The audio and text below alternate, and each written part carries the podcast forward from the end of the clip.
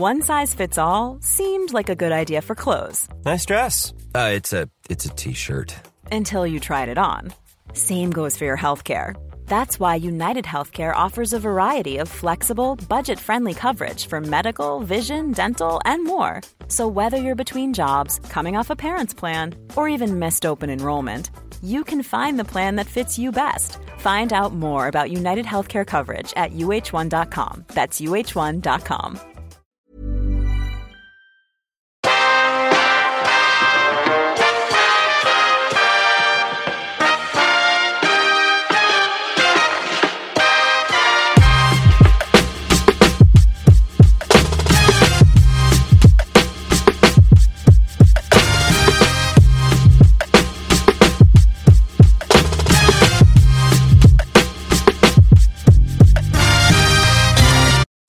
and welcome to You're Killing It. I'm Tam. And I'm Michelle oh. Grace Hunter. Is there a delay on here or is this No, just today we're good. We're good. perfect? Okay, so streaming from the farm here in Katikati, New Zealand, and Michelle's in Melbourne. And we have an amazing inspirational guest on today by the name of Mr. Roland J. Slade. Jay for short, right? Yep, that's it. Welcome, Jay. We're super excited to have you on the show today. And we wanted to bring you on because you're an impressive man in many ways. For one, you are a guide runner for the Paralympics uh, representing the USA, which we Mhm. want to dig into. Um, also, an in- incredibly talented drummer and uh, music creator and singer. So, we wanted to talk about that as well. So, uh, obviously, you know, quite different worlds, I could imagine. But um, yeah, let's kick this off. So, hi and welcome. Thank you for having me. Oh, we're super excited. And hopefully, my Wi Fi doesn't turn into a robot. I think. Is it roboty? No, you're good. No, you're you are good. clear, Yes. crystal clear. We have you. It's great. Yay. Okay. So, first of all, Jay, tell us a little bit about yourself. Um, yeah, so yeah, I'm born and raised San Diego, California, uh, in the United States. Um, did track and field like my whole life, like from the time I was a little kid to through college and that sort of thing. Actually grew up um, with uh, heavy influence with with church as well, so I did a lot of music in that way. So I kind of did them like kind of simultaneously growing up, and then um, kind of branched off into the sports thing as as the, as time went on. Um, Yeah, awesome. So, um, why? So, tell us a bit more about the sports stuff first. So, um, first of all, for people who are listening that don't necessarily know what a, the role of a guide runner Mhm. is, can you explain that to us? So basically, it's if you can think of like a, like a three-legged race. So like the person that's the guide is running alongside of the visually impaired athlete. So I'm mimicking what they're doing, like right next to them, and we're attached with like a like a shoestring, basically, it's about about six inches long, and I'm running right next to them and yelling commands: straight, straight, straight, turn, turn, turn, go, go, go, go. So I'm essentially their eyes on the track running down. Yeah. And everything's got to be so super in sync. cool. Yeah, That's yeah. the coolest thing I've ever Ah. heard. I actually didn't know that you were yelling commands out to them. Yeah, yeah. The 100, the 200, the 400, like the whole time we're talking, letting them know where they're at on the track, what to do next, what's coming up. Yeah. Oh my so my you have to so- obviously be, um, you know, like if the guide is slower than the runner, they're going to get really frustrated with you. So you've got to keep up with them. Yeah, yeah, for sure. Yeah, they they definitely make sure to, to to pair people with you know the guys that were always significantly faster, and so just so that we can be able to run and yeah. you know speak to them as we're as we're doing it. Yes, Yeah, I would like, imagine I- that. oh my gosh! Like I went to a boxing class this morning, and I I couldn't even speak like five seconds into it. So it's like even just talking while you're exercising is nuts. Let alone like yelling. That's those such a good point. Yeah. Being able to Yes. communicate while you're sprinting would be very difficult. I just totally didn't know that you were ye- yelling that. Like, I just, I don't know. I, it's a bit silly. I didn't know that maybe, but like, I knew you were attached by the string, but I Mhm. didn't know that it was. Yeah, but I like it how the way that you put it is like you're their eyes on the track. Yeah, so you have to give them that reference as we're going around, so they know exactly what to do and when to do it. So So- how do you even how do you even get into something like that? What's your what was the interest, I guess, in trying into doing something like that? Did you know someone that was visually impaired and that was it came up that way, or how did that come Actually, up? it kind of happened kind of by accident, really. Like I finished my collegiate eligibility, and then I was still trying to compete and train myself to do my own solo thing.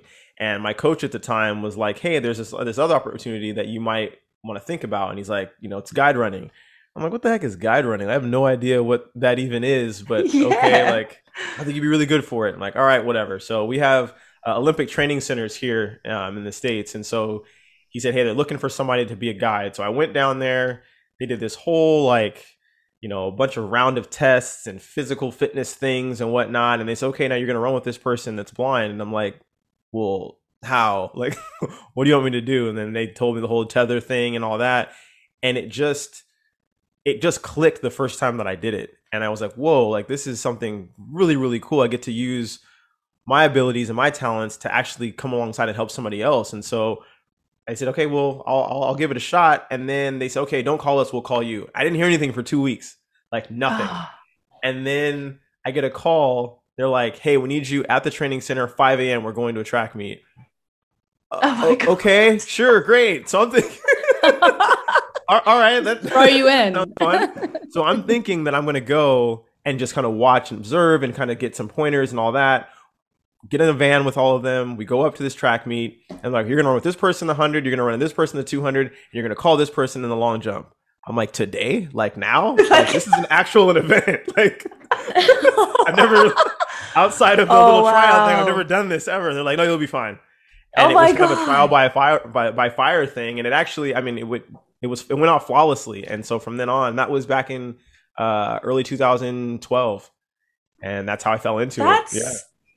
wild. But also too, like what it must feel just I just got goosebumps when you were telling like the story of how, you know how you went down and did that trial, but like it must feel really so fulfilling because like you said, you're you're using your skills to help these people that um who otherwise you know potentially wouldn't be able to do this to their fullest ability because they're you know they, they're either visually impaired or i'm sure there's Mhm. other there's different things but like uh, it just must feel really awesome to be able to help in this way Mm. Absolutely, and I think especially in track because track is a very individual sport. It's you're basically, I mean, yeah, you're racing other people, but it's it's you against the clock. Like it's not like football or basketball or whatever, where it's a team thing. And so this is an opportunity to really, it's a it's a team sport really Yeah. within it. You know, you're allowing you're coming alongside somebody else, and and I love doing that anyway. You know, helping other people out, and that's well, I do a lot of different things like that in my own personal life. So to be able to do that on the track was Mm. just like, oh yeah, I'm all about this. Let's do it.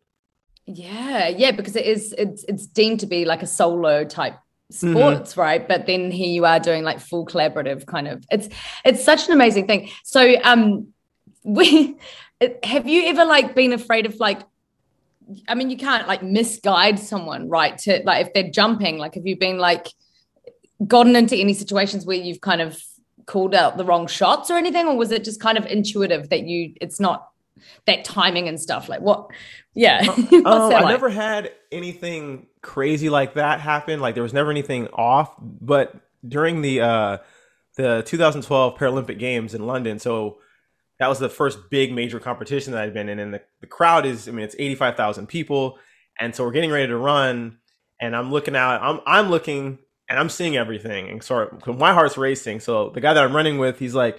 How, how's it? I mean, how, are you? Are we good? How are we doing? I'm like, oh yeah, we're fine, we're fine. And so I'm trying to calm him down, and so the gun goes, and we're running, and I am screaming, like just yelling, you know, trying to let him know where we're at, and my voice goes out, like, and it's just like, oh. like I sound like I'm going through puberty in like middle school. And I'm yelling, straight, straight, straight, go, go, go. At the end of the race, all he like, Oh he kind of gets next to me. He's like, "Hey, are you okay, man?" Like, that's the only thing. That's like the most crazy thing that's happened is my voice just completely went from being loud and powerful to, yeah, just going on stuff. you Yeah.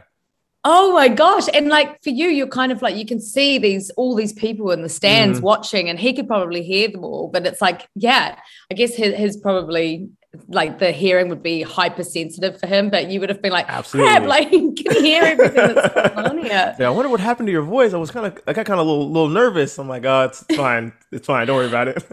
And it hasn't Yeah. happened to you again. never again. It never happened. It happened that one, that one time, one race. It's never happened again. It was just, everything it was just the nerves. Oh, yeah, that's yeah. so awesome. So you've been to a couple of um, Paralympics. Uh, um, Mhm. how many have you been to in total?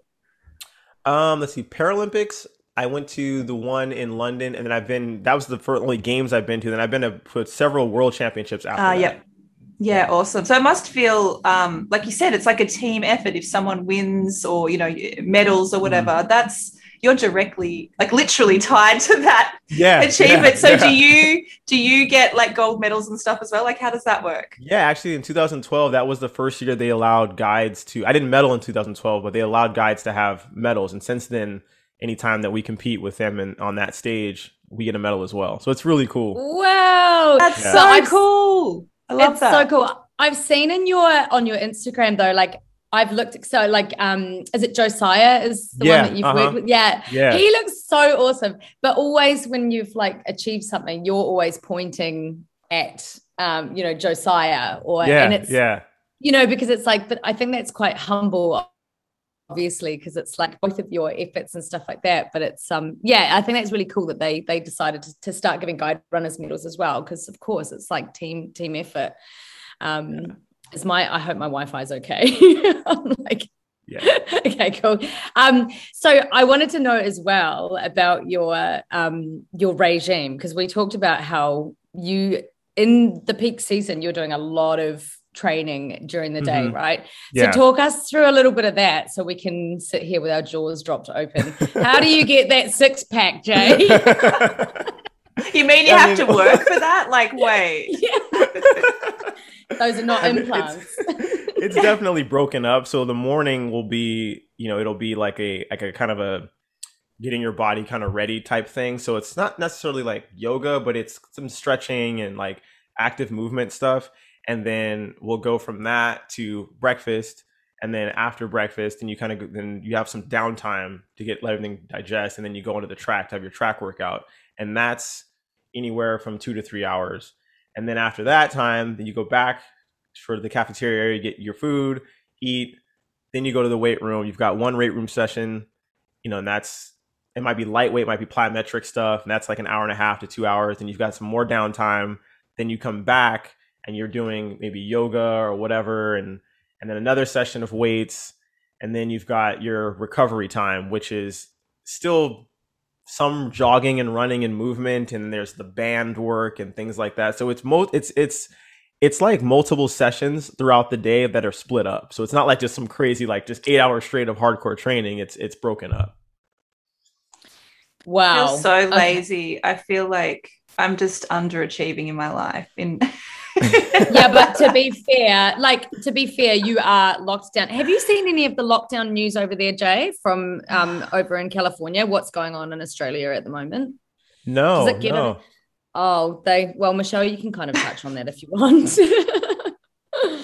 a Uh, we're in our strange bill. sixth. We're in our sixth lockdown. Um, so, and when we say lockdown, it's not like an American version of a lockdown. It's like you literally can't leave, you can't work, you can't do anything uh, unless you're like, um, uh, um, you know, like if you worked in a hospital or a supermarket, you could work. You're Mhm. essential worker.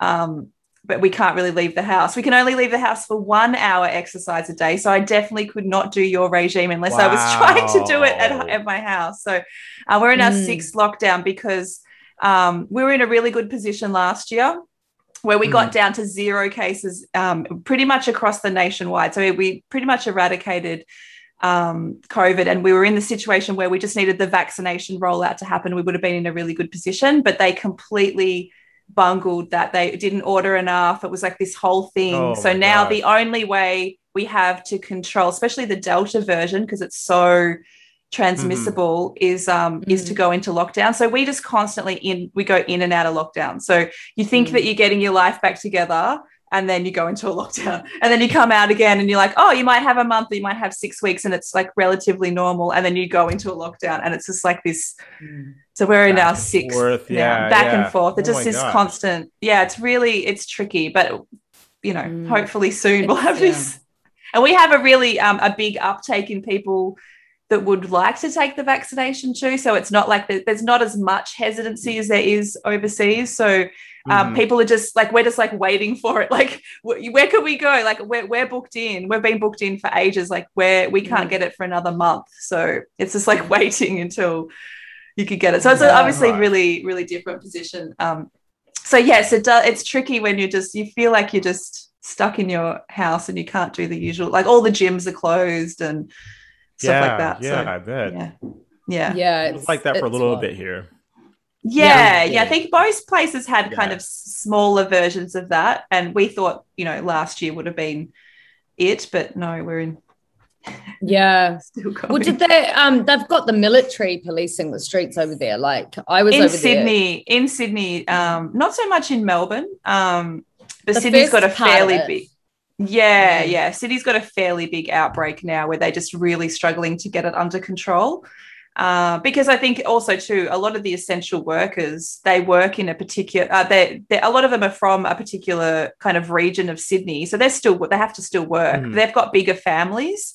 Um, this is like a you know a, a generalization, but so you're just seeing um, big family populations getting uh, COVID, and it's really tricky to to kind of isolate um, people that still have to work. So it's very, very, very, Yeah. very tricky. So anyway, that's enough of COVID. Let's Jay, let's Yeah. talk about Jay. It's way more exciting. It's way more- boring. this is so well, we boring. did. we did have a question about living in the USA, uh, Mm. USA over the uh, last few years, though, and like Yeah. not only COVID, but also with the Black Lives Matter, Black Lives Matters movement. Mhm. Um, and we were quite interested to be, I guess, educated of like what is it like over there right now, and um, you know, yeah, how how has it been to live through that time? And um, yeah, tell us a bit about that. We want to know. It was, it's definitely calmed down from where it was last. Like there was so much tension in the country last year. Like I've never in Mm, my entire life experienced it like that, where Yeah, you could really, it was palpable. You could feel it like everywhere. And even though we're, you know, obviously locked down, but it just, there was so much tension. And now it's still, there's very clear sides, kind of like this kind of divide, I feel like.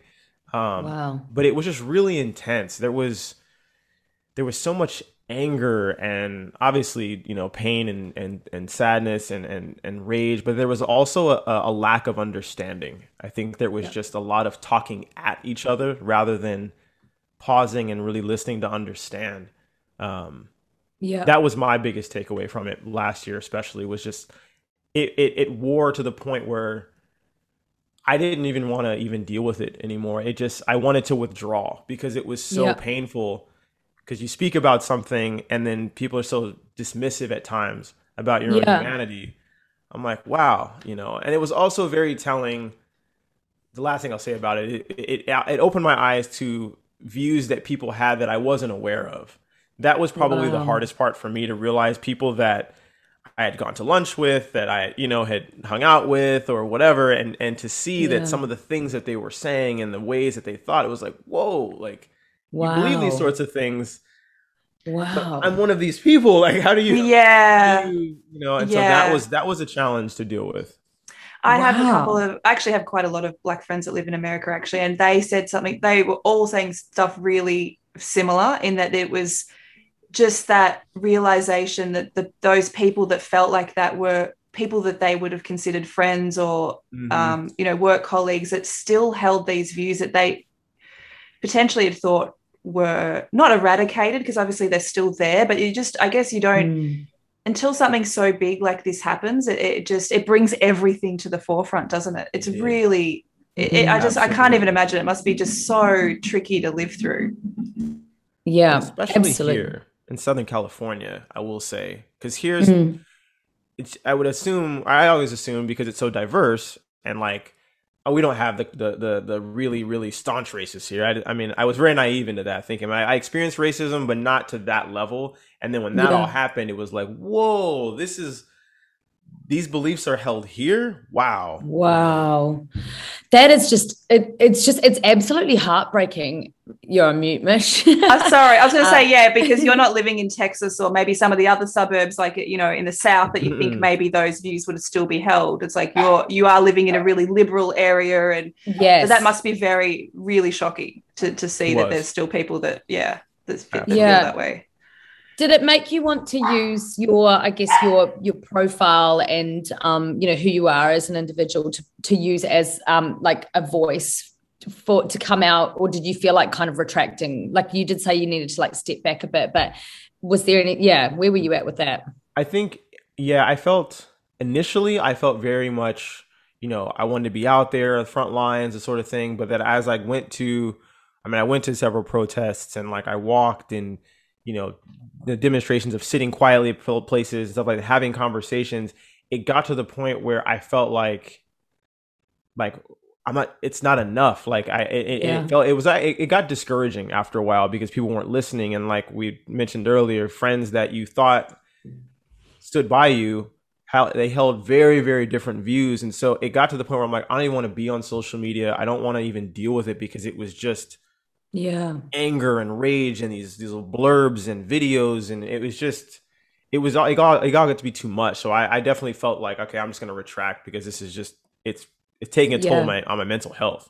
Yeah yeah absolutely. Yeah it's just like- that self-care isn't it? Like really being able just to preserve your own you, that's what you have to do in those situations. It's just too overwhelming. It's just too it's Mhm. too much. Yeah i totally I mean, also, I guess one of the biggest takeaways, uh, I guess, from myself living overseas, and I don't know if you feel the same way, Tam, is that it really was a global movement. Like we we marched here, Yeah. we marched as well. Yeah. Like we we Yeah. were out in the streets as well. There was a huge, huge mar- in every single major city in the middle of a pandemic. We all went out yeah and I just and, and you know, and it was doubled with um, you know, fighting for injustice for Indigenous people in Australia and and incarceration and deaths in custody. Like it it took on Mhm. its own life here as well. So um, there has been some really positive things. I think if um, you know if we can let you know anything as well, it was a really big global movement, and I think there were a lot of people on board, which I think is really great. yeah yeah that was that's huge Yeah, it, I think, and like you were saying to me, Jay, it's you know, it's listening and it's it's being educated. It's like listening to, you know, and putting yourselves into the shoes of you know, like yourself, like people Mhm. that, you know, and, and and actually just being like, okay, well, tell us like what is this? Like, let's talk about this and actually Mhm. understand. And I just, do you feel that there is um there's positive change that has sustained or do you feel like it's just this big like this blew up and everyone's on this this trend that d- yeah is is there some positive stuff that's actually sticking or do you feel like it was just yeah a trend that blew up I think there is some positive. I do feel like there is there has been more there's been more of a conscious effort to listen. I think that was I think that's starting to happen. I'm seeing more inclusivity in, in in places where I didn't see it before. So I do think there there has been um, some positives. I mean, we definitely have a, a quite a ways to go. Um, But I do think that yeah, for sure that there's there's definitely been more sensitivity um, Yeah. and you know really being intentional about including people about yeah. being not just oh okay we're not racist but being anti-racist being anti things of that nature you know? Yeah. I think there's really been a conscious effort in that way and that's and that's beautiful to see. It's something i've never seen before. Well that's positive yeah, isn't it to that's know that? that's so positive. Um, Yeah. and I just want to touch on too. I guess um, it kind of le- lends into, I guess, the inclusivity and and seeing. Uh, I've definitely noticed like big brands starting to work with a lot more diverse people, and you have definitely worked with big brands like Bose and Adidas and Nike. Can you tell us a little bit about, um, you know, some of those relationships, and also your relationship with social media and how you view, um, I guess, using a tool like that, uh, you know, for either your advantage or for your advocacy or for your profile and all those sort of things as well. Yeah, I mean, I, I've definitely seen a huge uptick in um, in ads with the big brands and with with people of color being included. I mean, it's it's noticeable when I turn on TV and you're watching commercials, and now you're seeing all these different people and doing you know fitness modeling myself. I've taken advantage of it because it's like, okay, well, you're wanting now to see people that look like me and you know whatnot, and so I've definitely used that as well. Like, hey, go, well, that's awesome. I'm putting my work out there, and and it's actually helped me um, build my portfolio. And so I use I use it. I use my social media for that. You know, like to build my my modeling portfolio and that sort of thing. There is the the downside of social media being it's not always about your skill set, but more so about your likes and follows and clicks and whatnot. And so that's mm. that's the other side of it. That's kind of like like yeah, it's no fun. But I do use. Yeah, I mean, I get it's it's necessary to use social media. Yeah, I mean, you've you've said that um, there's been times where you've potentially had them compare mm-hmm. social media engagement and, and likes and things like that. Is is that a common thing where they'll be like, show us you know your your followers before we sign you off on a on a collaboration yeah. it actually it's funny like it, it didn't all it wasn't like that several years ago but now mm. when i mm. submit for jobs that'll it'll say please in, include your instagram handle how many followers do you have and i'm thinking you're mm. asking for an ad that wants somebody to be able to sprint professionally why does yes. that matter like and especially for big brands yeah. like a nike or bose whatever like you've got influence you've got billions yeah. of people like but i guess yeah. that's kind of the way things are going now and so mm.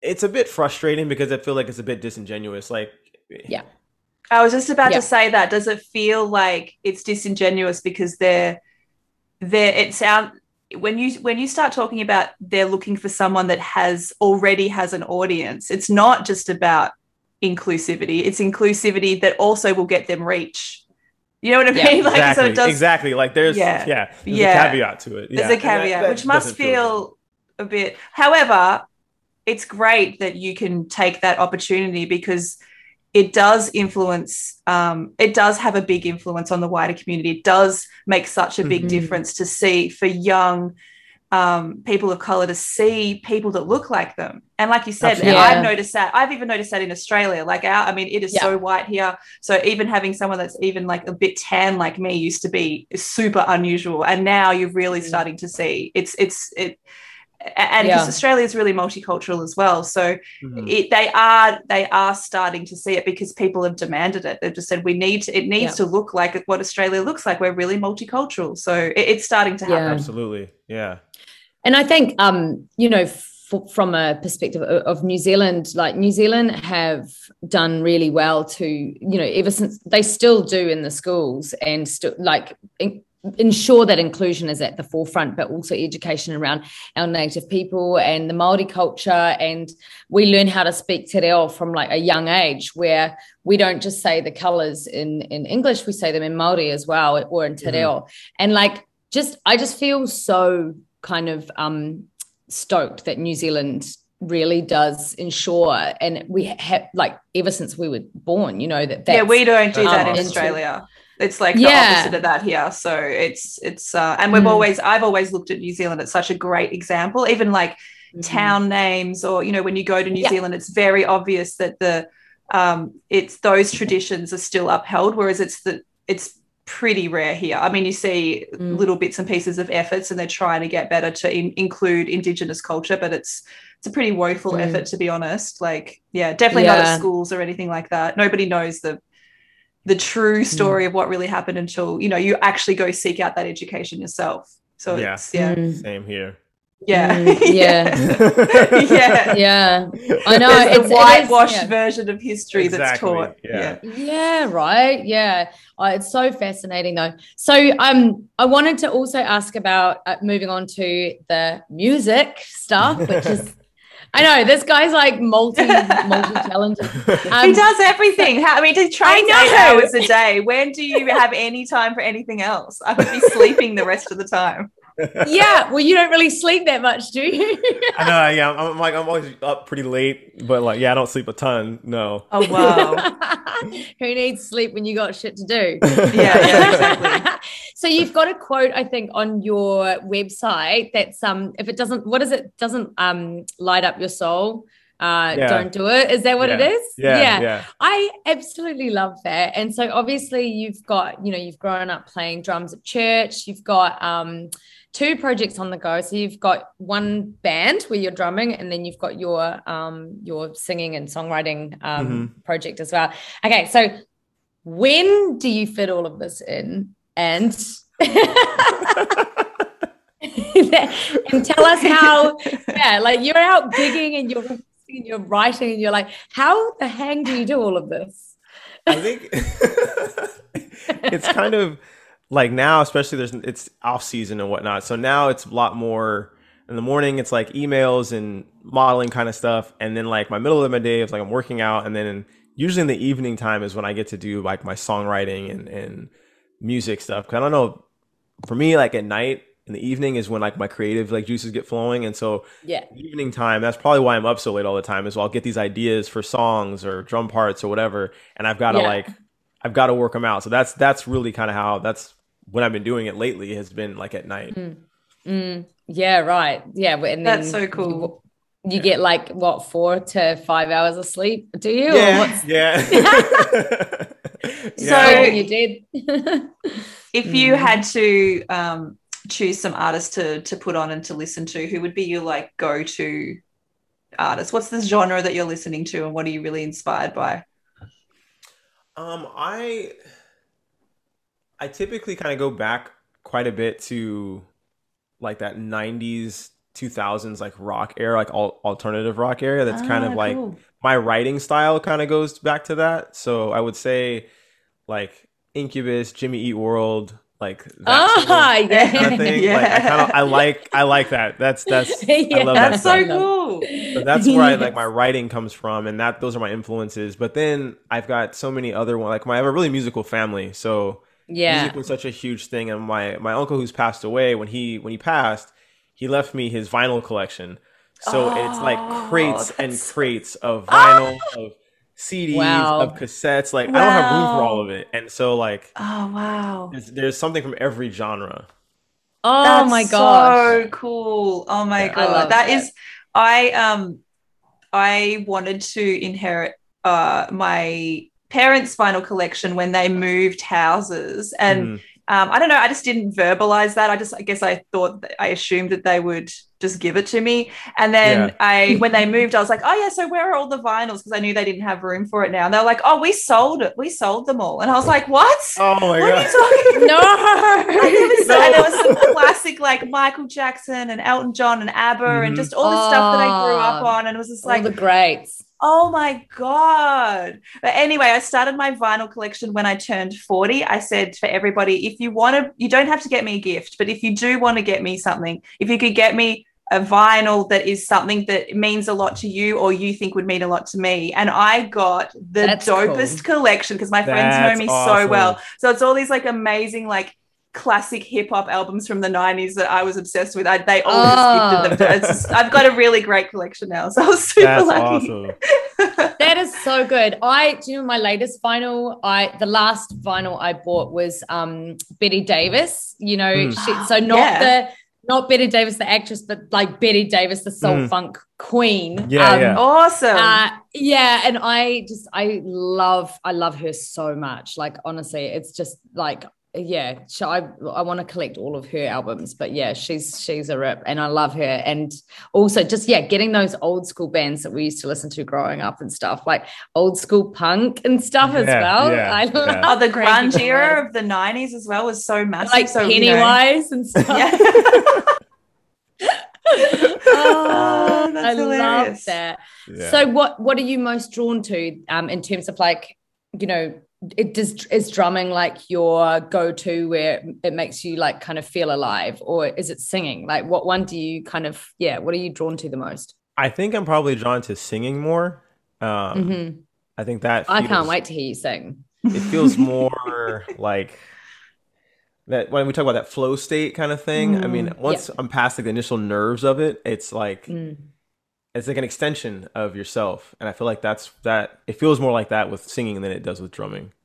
yeah That yeah. you would know this, Tammy. That flow state. I used to be a singer. Tammy, you don't know this, but I used to be a singer actually as well in high school. And I, um, if, if you? I, didn't know that no, I don't. I don't really tell many people anymore. But um, it is it um, on vinyl get the vinyl No, out. absolutely not. Fire. Uh, but it's like when um sometimes if I just if I'm just not feeling great, just to sing, like the feeling Mhm. of singing and how good that feels. I don't I don't know if Mhm. everyone is connected to that feeling. It's so Mm. awesome. It really does feel like it comes from the soul. Like it's such a beautiful, Yeah. like I can't even explain Yeah. it, but you guys will know what I'm talking about. It's Mm, just such a great feeling. Yeah. Oh yeah, it's it's therapeutic and cathartic and um yeah, Yeah, it is yes, it is an all ex- of those things. extension of your soul, Mhm. 100 percent. Makes you feel so good just to just belt out. you know? it out. Yeah, exactly, Some- exactly. Yeah. some Celine Dion or you know there's an epic key change and you're like yes I'm gonna hit that note I'm not Oh, I probably was won't doing sound that anything not long ago. That's so weird because I don't know why my heart will go on was I don't even know where it was on. It was on somewhere recently, and I was like literally belting out that what a tune what a tune tune! I love that's the one thing I love about Celine Dion um is she had the same same um writer actually as Meatloaf which I found weirdly when I was like a Oh, teenager I used to be really? obsessed with yeah um his name's it's like Jim Steinman or something. I remember I remember discovering I was a, like a full music nerd as a kid. I Mhm. remember discovering that and you can actually hear the diff- you can actually hear the similarities in the music once you once it clicks. There's and there's always those Mhm. epic key changes. You're like, yes, the bring back the power ballad. I love it. so true. Oh my Yeah. goodness. Jay, have you that written a song with a key change in it before? Have I written one? yeah. yes, you should. You got to let's bring it Um, back. do I have- I don't know if I have any that have, have key changes. I might have. I know like there's parts where I have the bridge and there's like a, a high note that that goes. I don't necessarily change the key, but there's always there is a few times I've done the You high, know when, the high um, note thing. You know when Mhm. Beyonce did it with um uh Love on Top when it was just like key change after key change Mhm, after, after the key end. It was like, after key yes, she's bringing it back. It just keeps going. Key like, this is so epic. Yeah, I love yeah. it. I love it.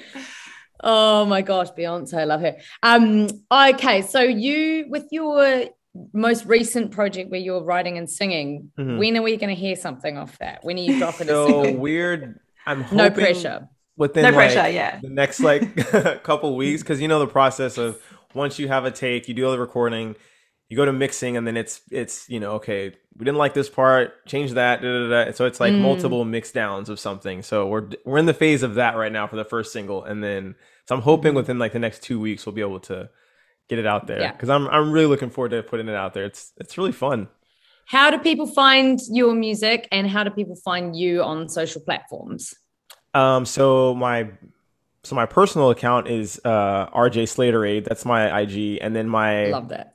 Drumming one is Reyah Band. That's R E Y A H B A N D. And then Mhm. the other one where I'm singing, that's Avian Atlantic. A V I A N A T L A N T I C.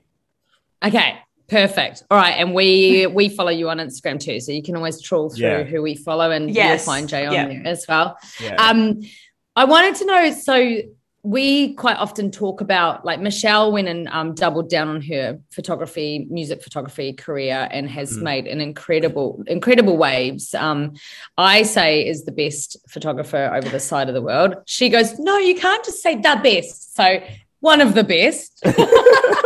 Why can't you say the best? I'm, I'm well, board she's the best. humble. She's humble. I just feel So- like there's a lot of great photographers. So I feel like she's she's taken photos of Billie Eilish. Like she's like literally taken some, yeah, and Mark Ronson, and like yeah, she's got an impressive portfolio of people. And we were Look, talking. if We you talk a need press about. shots, Jay, um, I've got you. Like when when they let us leave the country again, you know, if you ever need Oh, some heck photos, yeah, for sure. hopefully, I'll come and see all Yeah. of my friends in America at some point. I know. Well, I was meant to be living there this time of like know. literally was meant to be there over it, like March, and then it's too depressing, just- Tam. Let's we can't talk about it. we're just we're just yeah we're chilling for a while until the Yeah. lockdowns lift Yeah. um but yeah so with you, you were kind of saying before like your sports and music happen simultaneously Mhm. was there ever uh some, some part of you that wanted to like quit the sports profession and and actually double down on music and do that as a full-time profession or was it always like the side hustle like yeah I think it was always the side thing because I, I Mm-hmm. think early on, sports was always a, uh, it's kind of a way for me to kind of escape. you know, Mhm. from being teased or bullied and the things like that. So it was like I, that was my place to go. Okay, no, no one's gonna tease me here because I'm good at this. So I, I really like doubled down on that. And music was Mm. something I actually like. I kind of hid. Like I was very much Oh. like scared to put that out there or felt not necessarily embarrassed but just like oh what if they laugh at me what if you know and all those different things that go on so it was definitely something that i held back on for quite a while That's so true. Yeah. And, I and can when I you, can relate um, to that. Yeah, totally. Abs- I c- completely resonate with that actually. Um, and when Mm. you talk about the, the teasing and bullying and stuff, like, do you feel like because I, you know, I definitely experienced that as a teenager as well, um, or a, as a young person. There's Mhm. something in that though that I feel like builds like resilience. Do you feel like that's something that's kind of, and- it's awful to say like, oh, everyone should get teased because it's character building because it's like so traumatic at the time. But like as an adult, there is Yeah, something yeah. about it. It's like you kind of learn how, I don't know, I learned how to navigate certain things. I learned how to use humor to deflect stuff. And there's like, Mhm. there's a character building element. Do you feel that way? I do absolutely. I think that I feel like there's a there's a there's a compassion that I feel too that Mm. you know Yes. built over time of understanding and empathy. Like Yeah. you go Mm. through these things and you're able to see when somebody else is dealing with it, and you're like, I know what that's like. You see the look on someone's face when they don't feel confident, or they feel like you know I, the world's Mm. against me, and like you know Mm. what that feels like to be able to come along and be a friend to somebody like that, or um, just navigating life situations. So I, I Mm. mean, yeah, like you said, it's it's you don't want to say like you should have to deal with these things growing up and deal with Yeah. trauma, but like at the same time, it definitely does.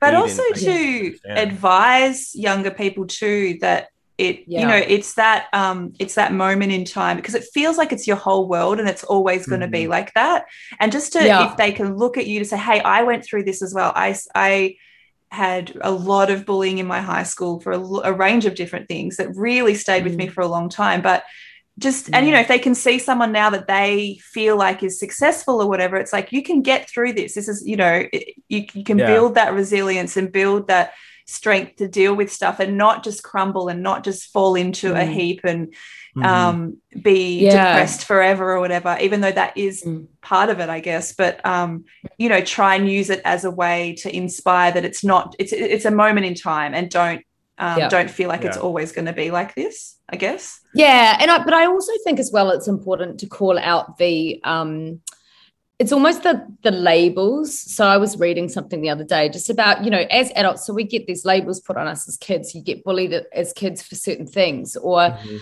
um and it it that sort of stuff can grow with you as an adult and those things those scars and that trauma if you wanted to call it that they don't like they kind of grow with you and you treat like you you learned how to accommodate it how to combat it how to under you know you understand all of the things in order to kind of go this is a trigger for me from when i was a kid and it's a lie so i'm just going to continue to so being Mhm. able to actually uh, help younger people or not even just younger people on like do you know what your trigger is and where it comes from and why and Mm. then let's just like smash through it and work through it and and when you when you when that's popping up and you're about to you know be at the forefront of your, your fear Mhm. because it's something of when you got bullied let's just like talk you through it and let's get you past that part and continue to remind you that it's a label that you've probably carried along your life into adulthood and that it doesn't have to stick around like you can actually re you know repurpose that and move it into yeah does that make sense i don't know was such- Absolutely. No, totally. Yeah. Totally. yeah, yeah, because I just think, yeah, I just think that there's for me growing up, I was like, I was a real pain though. Like, I don't know if I've told you before, Michelle, but I used to like go out and put my tap dancing shoes on and like drag a vinyl mat into the lounge room into the on the wooden floor because dad wouldn't let me tap dance directly on the floor. And I'd literally like put on shows for all of my sister's friends who were like teenagers and they were like, You're such a dick. Go away. You're so annoying. Like, Go and away. you're like you're such a da, da, da, da, da, da, tap tap tap well, to be fair, one of them I ended up marrying, which was my ex-husband. so obviously impressed. it's pretty somebody. impressive pretty impressive that's funny No, but I think I think that that thing though, that kind of um, needing to like, don't be a show off, go away, you're annoying, you're not even good at what you're doing is something that would still can still plague in your mind as an adult. Like oh if i post myself singing am i being a show off mm-hmm. you know? Ah uh, yes. So I that's what, what i saying. mean. If like carrying that that trigger for you is like oh no are people going to think that i'm a real show off and that i just need attention? When you're actually just wanting to connect with people through Mm-hmm. Yeah, singing. see, I'm I don't know, Jay, you might resonate as well. I'm the oldest, so we just where we are show offs. Oh, yeah. Like I am the show off of the family, so I don't feel that with your social media. Um, Jay, you're the oldest of three siblings. Do you feel this, and are you um are you similar to your siblings at all? Actually, no, I'm the opposite. I'm of the three of us, I'm probably the most reserved and most like behind the so scenes. Funny. Like, okay, you guys do your thing. My brother and my sister are much they're very, very extroverted, which is yeah, awesome. Yeah. Um, but yeah, that feeling of not wanting to show off or be quiet, like yeah. I actually have a story about that. Like I there was a time and it, my dad didn't mean it, you know it was I made up a story about it, but growing up, we were driving somewhere and I was in the back of the, the van with a big old caravan, and I'm like singing all loud and just doing just doing the most. And he yells mm. back, "Be quiet! You know, sit down! Like stop!" But in mm. my mind, at that age, I took that to mean I can't. I need to be quiet like all of the time. Like I like oh. me being loud and uh, like uh, and excited and all that was too much. And so mm. and that definitely carried well into my adulthood and recently and that was something that i carried especially with my dad for a really really long time to the point mm-hmm. where i was mm-hmm. like okay i've got to face this this is this is problematic so not even it probably hasn't even been a year where i was like hey dad this this is a thing that had happened and wow. told him about it and he's like well what and i was like okay so yeah. like i think i need to actually like sing in front of you like in front of you and like not a church setting like at the house and so I can get past this. He's like, oh, okay. So he like okay. sat down on the couch. My mom sat there, and I'm sitting at like the dining room table, and I'm 36 years old, and I'm getting ready to sing a song. It was like a John Mayer song, and I'm getting ready to sing, uh, and I start ah. shaking, like oh, I'm like freaking, like heart. physically, I'm like, oh my god. So I realized like that trauma was still there, and this idea yeah. of like, oh, dad's gonna get mad at me. I mean, I. I, and I did it and it was fine, but like I, I totally wow. resonated with that. Like we carry yeah. that stuff for yes. a super long time. Especially Absolutely. parent stuff. I definitely have. Yes. There's definitely parent stuff in wrapped up in not feeling good enough or like mm. just it's it, that's mm. that's a thing. It's a trigger for me for sure. Like I still feel that. Mm. And it's uh it's wild. It's because I know my parents are so proud of me and they're really supportive, mm-hmm. but then mm-hmm. they might just say one little thing and it's just like you just mm. feel like you're a child again. You're like, oh my God, and just can yes. get you in tears.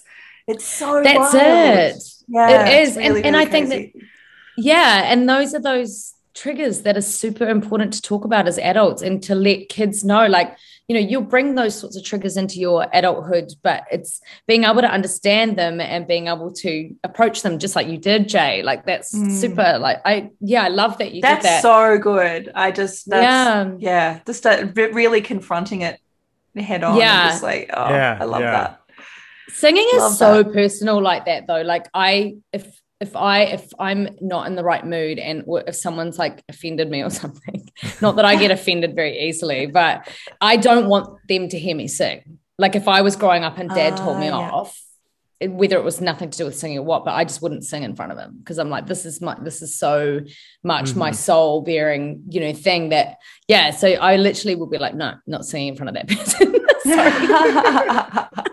you don't get to hear me.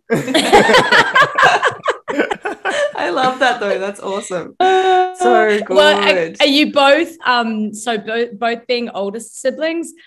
Who's bossy out of the two? I'm boss. Both? I'm at, like absolutely. Bossy. I'm so bossy yeah. and uh, extroverted, and always was the my poor brother, always the center of attention, and was I was a complete overachiever as well as a kid. Like I always was doing really big stuff, uh, that's mm. why when uh, you know the failure that led me to be a photographer was so traumatic for me because I just wasn't used to failing. It just wasn't a thing mm. in my mm. life. So, um, yeah. and, and, and again, very character building. You need to fail in life. It's so mm-hmm. important. And like for me, it was yes. catastrophic on your like face plant kind of failure. But yeah, yeah as a as yeah. a child was like you know straight A's was on the basketball team, was in you know in, in the mu- doing music stuff and and doing really well. So, but very very bossy, and um, my parents would definitely say that for sure. I, I will I will say I was I was as a child I was definitely bossy for sure. yeah, I'm the oldest. You listen to me. It's, yes, it's definitely mom and dad are around. It's it's, I, it's I'm running the show. so- yeah. yeah. And the overachiever. And how how much older are you, Jay, than your other um, So three I'm three years older than my brother, and I'm nine years older than my sister. Right. Okay. So yeah, Yeah. yeah. So there's that's you know you definitely would be like I am in charge here. Exactly. yeah. Oh, that's so good. Yeah, there's Oh, four yeah. of us, and there's yeah, I'm the second youngest, and it's definitely interesting. Like the two middle kids, I think that we, um, I don't think that I fell under the radar. Like my other sister, who's in the middle, she did for sure. But yeah, youngest and oldest, definitely like bossy and gets away with everything. Like, like Absolutely. anyway, oh well, I, lo- I it's been so awesome to chat to you, Jay, and What a great I love it. chat. This has been so know. good. Yeah, so been a fun. lot of fun. Yeah. so much fun. I my uh, internet or my Wi-Fi's been roboting the whole time, so if I looked like I was like, oh well, it's just the way it is. I'll probably the sound has been great, Tam. So we've Yeah, got you. It's, been it's it got No, good. It's honestly been like uh, uh, uh, uh, over the side. Nah, so. we've heard you perfectly from Yeah, the side. So So good. Oh, yay. Well, it's been so nice. I love it that people can just like connect online and then come together and just have the best chats, uh, even though Yeah, you're for over the other side of the world. Um, so Jay knows all about swoopy boy magpies. I was telling him. have you been was telling- educating him about them? it's so funny because people always talk about like you know oh my god you live in australia and there's like snakes and spiders and, and i'm like but the magpies are what we're scared of like that's what will fuck you up in spring they're protecting their babies we have to watch it's watch our eyes the other things is like you never see them in the city ever Oh, they, I hate them. But Michelle, you know the brown cardigan post that he put up where the little kid's on a scooter zooming down the street and oh the my gosh, that's said, the Jay. funniest thing. so funny When I saw that, oh my gosh. Like, Jay, there's one I have to send you. I don't know if you've seen it, Tam, but there was a it came out a few years ago. But there was a girl um, who was riding her bike and she put a helmet Mm. on. And there's like a kind of an urban myth that if you put eyes, like you you draw eyes on the back of your helmet, Oh, it'll stop it. It will stop the bird from swooping you because it thinks you're looking at it. And so she's Yeah. she's riding her bike at full speed passes and the, the magpie just starts like literally pegging into her head it's just like and she's screaming she's like the eyes don't work the eyes don't work it's the funniest video. like sometimes when jarvis and i are feeling to us. sad we just put this I've video on this. it, I've i've got to send it see to you this. it is so funny we'll Oh, definitely we'll definitely it. put it in we should put it in our um, show notes as well if people have not seen it tam for people to you see got to it. see that. the swoopy God. videos it's so funny Swoopy boys, but we've actually so we don't swoopy boys aren't as bad here. Like, um, yeah they- do you get we, them there We have them here, but they're not aggressive like Australia. Oh, but we so have aggressive. these native birds called keas, which are really Oh. cute. And if you go on a bushwalk and you park your car, they're attracted to silver. So they go and strip all the chrome off people's cars and they like rob keys and stuff. So you can't leave your keys out on the li- if you left your keys on the top of the car or oh my god. But people will go for like a two-hour bushwalk, and all of their chrome bumpers and stuff will be pulled off. They pull all the mirrors off and everything. Like they What? absolutely, yeah. That's so cute That's as well. But they just the destroy funniest cars. thing I've ever I've never heard that. It's Oh so God. funny. Yeah, That's incredible. They steal like like jewelry. what do everything. they, do it with? What do they do with it? Do they sell it on the black market? Like what, are they, what is? Are they making nests or what? Like, yeah, what- just like a pile of like car, like car parts just in trees or what? The, I don't know. I need to. I'll Oh send you gosh. some. I'll send you. Yeah, but there's like signs up when you go bushwalking. Be careful of the kids. Like they'll just yeah, they're just attracted to shiny stuff. It's really weird. You guys So- some of the craziest animals. Like I was telling Tam, like the here we mm-hmm. call it like Australia like the land of nope because like there's like all these meme pages that have like all these random things that you see in, in Australia, these In giant Australia. spiders coming out of cars. I always tell my friends, especially my friends in LA. They always send me those videos as well. And I'm like, Oh my gosh. we live in the city. Like we don't Mm. like it's literally like we don't see those. They don't believe me though. Then occasionally, Yeah. like there was a there was a massive spider at our house for a bit, and I sent it to one of my friends, and he's like, "You said you lived in the city," and I was like, "I know. I'm sorry. Occasionally, we'll see a giant spider, but generally speaking, we don't really we don't see." No, You No. have to get out a bit into the country. Then you would say, well, where I grew up, definitely, you definitely, I grew up in the country, so we saw snakes and all kinds of stuff. Yeah. But they're not Yeah. in the, you know, they're not in our apartments and in our houses here as much. Not really. Like I was over there for 12 years in Australia and I never saw anything like that. And we'd go camping and stuff and I still didn't see anything. I saw one snake once across down by the Yarra River. the only problem is if you do see a snake, the likelihood that if it bit you, you would die is quite high. So it's like they're really poisonous. So that's, I mean that's the downside. do see one, you're Yeah, probably yeah, the downside is like, At you the end know, of nope. Like this is- it yeah, yeah, doesn't he's not going to come over anymore. it doesn't happen. Like you're fine in the city, just no- come visit us in Melbourne. It's Oh. totally fine. yeah, I was like, oh, Jay, New Zealand is fine. Like we've got nothing. We literally don't have anything. Yeah, you Like, don't have what? How? It's so close, and you guys don't have all the things. Why Well, is because New? Zealand are because we're obsessed with biosecurity. like literally, I mean, we're the only with- country in the world that doesn't have COVID in it right now. yeah, you are. so you do really are, like, well with super- the. You, we don't. We don't. We've done not as well with the um the border security here. To keep letting it Yeah. keeps slipping through. We get down to zero, and there's like another little case that gets through hotel quarantine. It's crazy. Yeah. yeah, we're definitely um pretty pretty thorough over here. Like, and but New Zealanders are very cooperative. Like we, they're very. Yeah. Respectful and cooperative Mhm. of stuff. So I Yeah, mean, we we're- we're get mostly like- but we're mostly like that as well to be honest it's that you don't have the the american issue of um you know Oh, 50% of the population you know not Mm. believing in certain things that not wearing Yeah. masks and stuff like that you i mean Yeah. you see small fractions of it but it's not it's not the same so we're a bit Mm, lucky in that mm. regard Oh, I love America though. I, still enjoy my Same. my trips over there every year. And yeah, you've spent heaps of time over there too. all my favorite people live in america so yeah it's it's tricky um to Yeah. be stuck on this island I want to see Yeah, I I want to everybody. get over there at some point. Yes, For you have to come visit us. Tam will come over, come to Melbourne, Yeah. and we'll all hang out. Yeah. It'll be super fun. And then we all can come to the avocado farm as well. Oh, we in can New all go- yeah, Show exactly, you we could all go. as That would be cool. That would be New that would be Zealand, you've got to go to New Zealand. If you come to Australia, you absolutely have to go to New Zealand. It's like so beautiful. It's insane. You'll feel like you're in a movie. It's just like it's so so stunning. Yeah, it's pretty cool. Go through all the uh, the Hobbit and Lord of the Rings um, terrain. Exactly. cool. Yeah, that's exactly Awesome. why my uh my best my best friend, him and his wife, they took they're huge Lord of the Rings fans, and their their, Ah. their honeymoon was in New Zealand, and they stayed for probably a month, and they that was the big deal, and it was it was a be- it was beautiful, and all the things, all the pictures. I'm like, oh my god, it looks like when you especially when you fly into queenstown it literally it Mm. looks like it doesn't look real you're just like No. I it it looks like cgi that's how crazy it is You're like I, this cannot be Yeah. real terrain that is around me like it's so wild Yeah, it's Really, really amazing. beautiful. and my family, my mum and dad only live 20 minutes from the Shire. so that's Oh, pretty cool. that's yeah, very cool. Hobbiton or whatever it's called. Is it yeah, Hobbiton? yeah, yeah. That's pretty cool to go and look at as well. So it's That's in the north, that is, and then the south's where most movies have been filmed. But yeah, it's pretty gorgeous, that's for sure. Mm. So do your research and come over. We'll do, we'll do.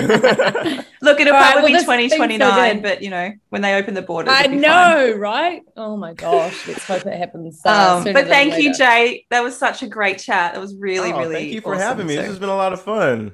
It super was so it. much fun. Yeah, we loved having you on. So yeah, we will Yeah. um uh, get this out in the next little while. So yeah, that sounds okay. Let's end it now. Whoops. I was like, we're still recording. we still are recording. We haven't done an official ending yet, but uh, no, yes. I thought we- It's fine. guys, It's- just it's listen fine. to us the end, the end of us rambling on. oh, I love it. Oh, it's been so nice to have you on, and um, yeah, we will definitely get over to your side of the world one day for sure. Likewise. Yeah. Yay. Cool. All right. Yay. Bye.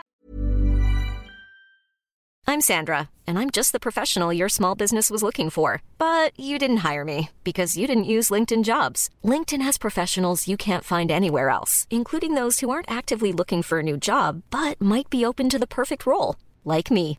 In a given month, over 70% of LinkedIn users don't visit other leading job sites. So if you're not looking on LinkedIn, you'll miss out on great candidates like Sandra. Start hiring professionals like a professional. Post your free job on linkedin.com/people today.